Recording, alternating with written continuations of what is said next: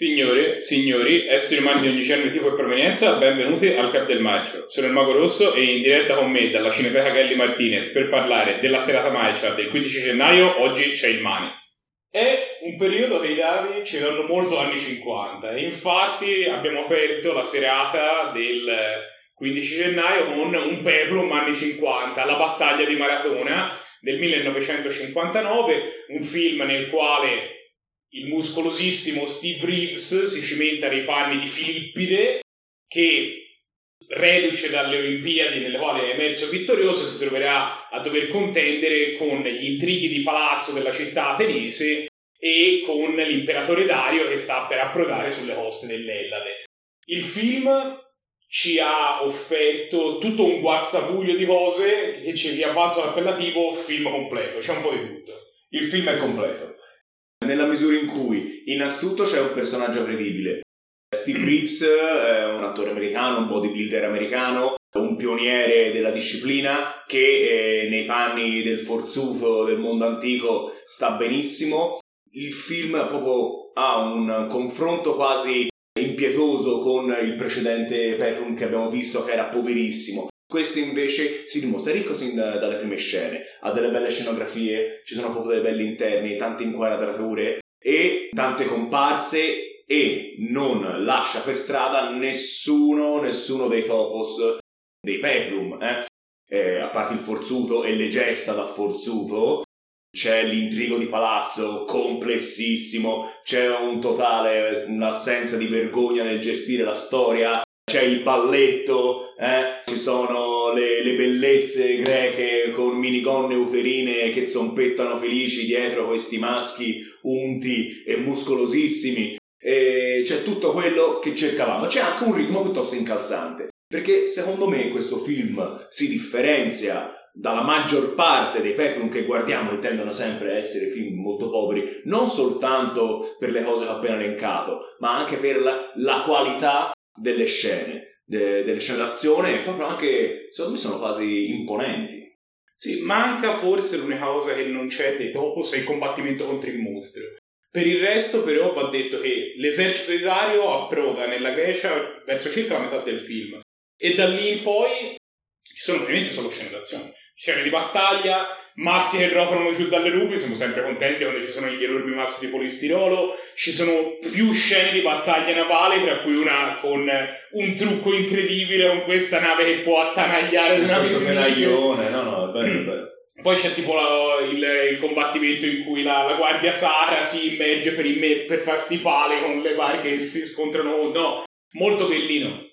E ci sono ovviamente qualche, qualche tipo di gesto da forzuto. Steve Reeves, ho notato, non ha mai interpretato maciste, fa solo i forzuti di altri. Ha fatto Ercole, ha fatto Filippide, ha fatto Enea, però qui come Filippide dà tutto, a un certo punto scaglia sta palla che vola a distanza siderale così, senza alcun motivo preciso per far vedere che può farlo. Eh, giustamente, perché doveva mostrare il proprio testosterone a una platea di fanciulle che come dicevamo prima, giocavano a palla gioiose e vedono sto manzo passare e sono veramente, veramente contenti. Allora, però non so se sono d'accordo con te sul discorso del mostro, perché è vero che non ci sono mostri, ma c'è un forzuto antagonista, c'è il signor Lupo, è che è uno, il principale sgherro uh, dell'antagonista e con lui ha uno scontro proprio di pancrazio, come, come mi pare si, chiami, si chiamasse la lotta. Sì, sì. Credo che, sia, credo che sia giusto.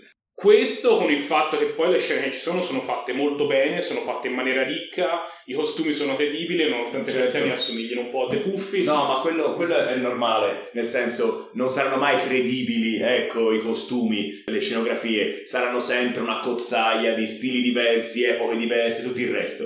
Però c'era dell'amore e noi lo apprezziamo. Ma poi c'è, insomma, c'è un combattimento a cavallo um, e tutto questo è aiutato anche dal fatto che comunque sia nel film come, come aiuto regista in parte, anche se non accreditato, comunque come direttore della fotografia, c'era un cavallo del calibro di Mario Bava. C'era Mario Bava, sì, sì, si vede, si vede c'è si vede c'è la sua mano secondo me eh. qui come in un altro film che abbiamo visto l'anno scorso forse, I vampiri di Freda, lui parte nelle retrovie e poi alla fine finisce il film prendendone le redini ed entrambi i film sono ora, memorabili, forse è un parolone, però per gli appassionati sono sicuramente di livello. Certamente bisognerebbe andare a vedere con più in profondità quanto c'è di Mario Bava in questo film. In quello di Freda mi sa che ce n'era parecchio, a cominciare da quel bellissimo effetto di cui abbiamo parlato anche nel podcast di Dr. Jekyll e Mr. Hyde. Qui c'era una qualità generalmente molto alta e secondo me la cosa non è casuale, ecco. Assolutamente, infatti questa qualità molto alta è rispecchiata anche nel fatto che comunque il film si è portato a casa una discreta quantità di Certo, certo. Allora, innanzitutto miglior Peplum, Ora eh, non ne guardiamo più così tanti da avere una categoria propria, però miglior Peplum comunque sicuramente potrà rappresentare il genere nella categoria, eh, nella macro categoria miglior film di genere. E il signor Steve Reeves si prende, si prende una candidatura a miglior manzo, che ne abbiamo sempre pochi.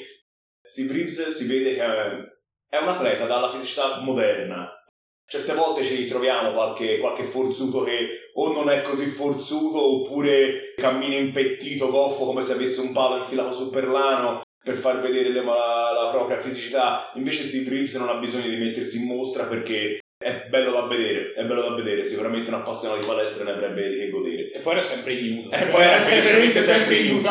Perché giustamente uno se lo deve meritare, lui se lo merita.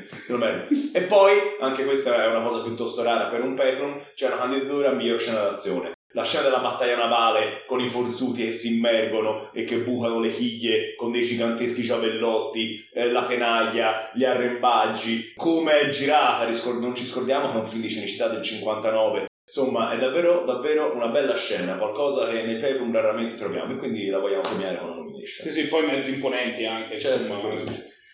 E se una persona fosse rimasta colpita da questo film, eh, abbiamo deciso di candidare un Peplum che godeva di una simile abbondanza di mezzi. Assolutamente. Vogliamo candidare Sansone, che è un film di pochi anni successivi, 61. Mm, del 61, dove c'era, partecipava alla, alla, grande congrega dei Forzuti anche Macigno, che è un personaggio che purtroppo non mi ricordo, non credo abbiamo più rincontrato. Era Alan Steele però. era Alan Steele lì, sì, non era Steve eh, l'ottimo Alan Steele, che forse è il miglior forzuto dopo Steve Reeves. E è un film, comunque, come dicevi te, piuttosto imponente. È anche il primo Peplum che abbiamo guardato un millennio fa e noi ci sentiamo di consigliarvelo.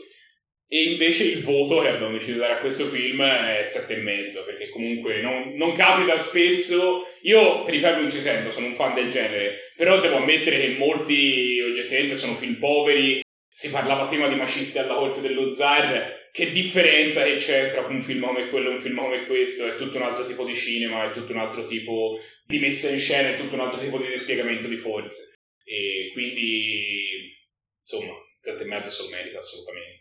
È, come accennavo all'inizio del video precedente, un periodo nel quale i dadi vogliono particolarmente bene agli anni 50 e infatti continua il nostro percorso all'interno degli anni 50 e negli anni 50 siamo a 30 milioni di chilometri dalla Terra. Cosa succede a 30 milioni di chilometri dalla Terra? A 30 milioni di chilometri dalla Terra una missione spaziale americana va su Venere, il razzo di ritorno si schianta nel Mediterraneo al largo delle coste della Sicilia e a bordo c'era questo mostrillo venusiano che finirà quindi poi per essere liberato sull'isola italiana e seminare il terrore con una scena finale in realtà ha luogo a Roma dopo che il mostrillo è stato catturato e portato in su con un finale quasi King Kongiano dove nell'Empire State Building si sostituisce il Colosseo.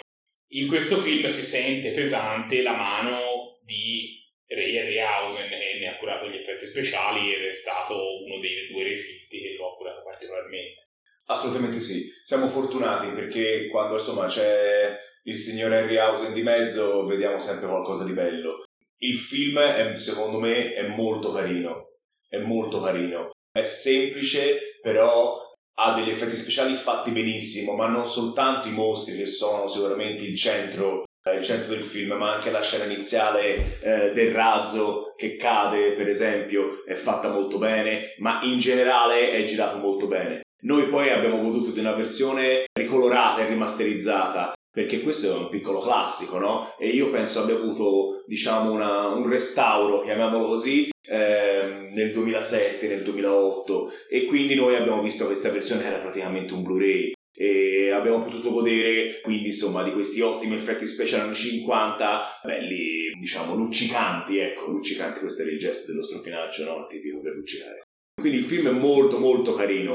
E il mostrillo il mostrillo lucertolone venusiano è eccezionale eccezionale.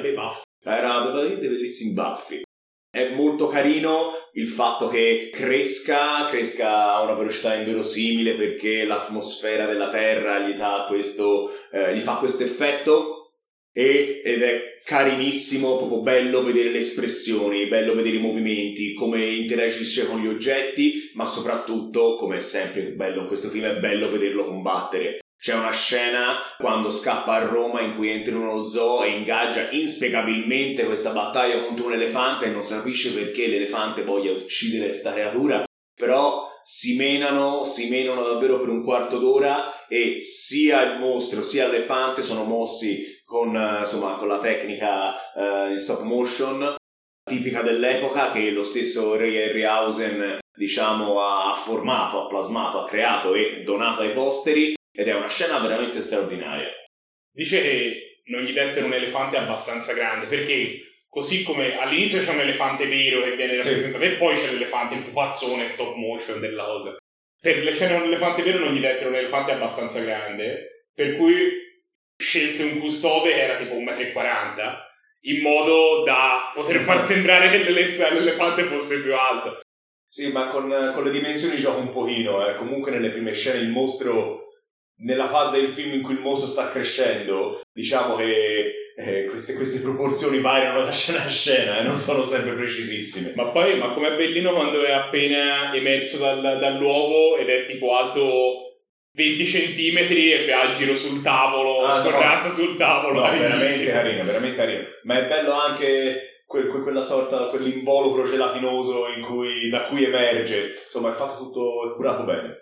La leggenda vuole che il regista, perché praticamente il regista di questo film, il regista accreditato, si, mi pare si chiami Juran, ha girato sostanzialmente le scene girate in America, mentre Harryhausen curò le scene girate appunto in Sicilia. E la leggenda vuole che il film dovesse originariamente ambientarsi a Chicago e poi Harryhausen voleva andare in vacanza in Italia e non c'era mai riuscito ad andare perché costava troppo, sicché fece spostare le riprese e venne a girare il film e essendo Harryhausen glielo lasciarono fare perché era un cavallo e infatti il film secondo me gode anche dell'ambientazione italiana, è molto sì. diverso un pochino anche per questo. Assolutamente sì. Siamo un po' abituati a questi film di fantascienza anni 50 a queste, a queste ambientazioni un po' fredde, no? urbane, per esempio, la settimana scorsa abbiamo visto i mostri delle rocce atomiche ambientato in quella base meteorologica sul, cucu- sul finto cucuzzolo svizzero, oppure sono sempre ambientate in città. Invece c'è tutta questa prima parte del film in cui è ambientato, insomma, sembra proprio la campagna siciliana, insomma, eh, ci sono i pescatori siciliani che si fanno il segno della croce, quindi qualche stereotipo buttato qua e là, però devo dire niente di offensivo, eh.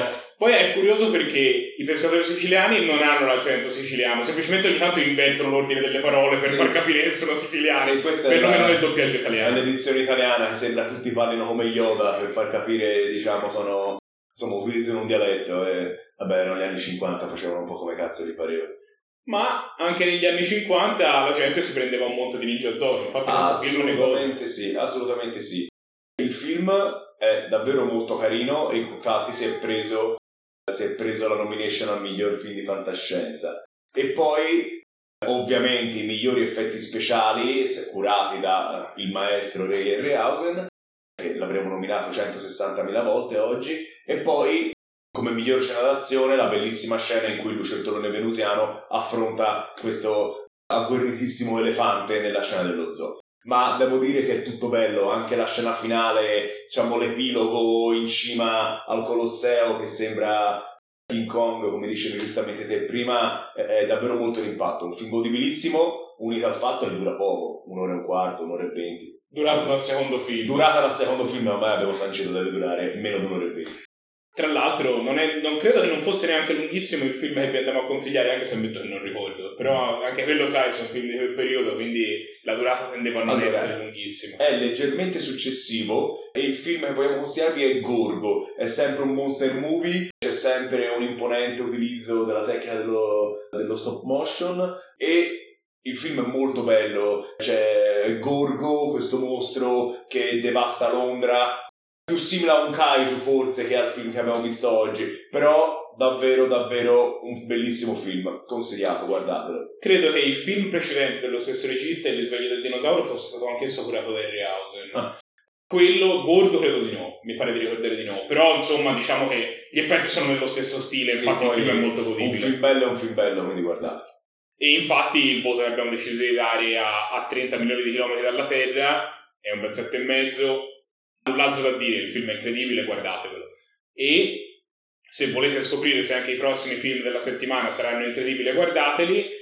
Dovete seguirci sui social in modo che verrete notificati quando ci saranno le nostre prossime uscite. Ma questo è tutto che avevamo da dire sui film di questa settimana. La prossima settimana ci vedremo con altri due, ci vediamo allora. Ciao!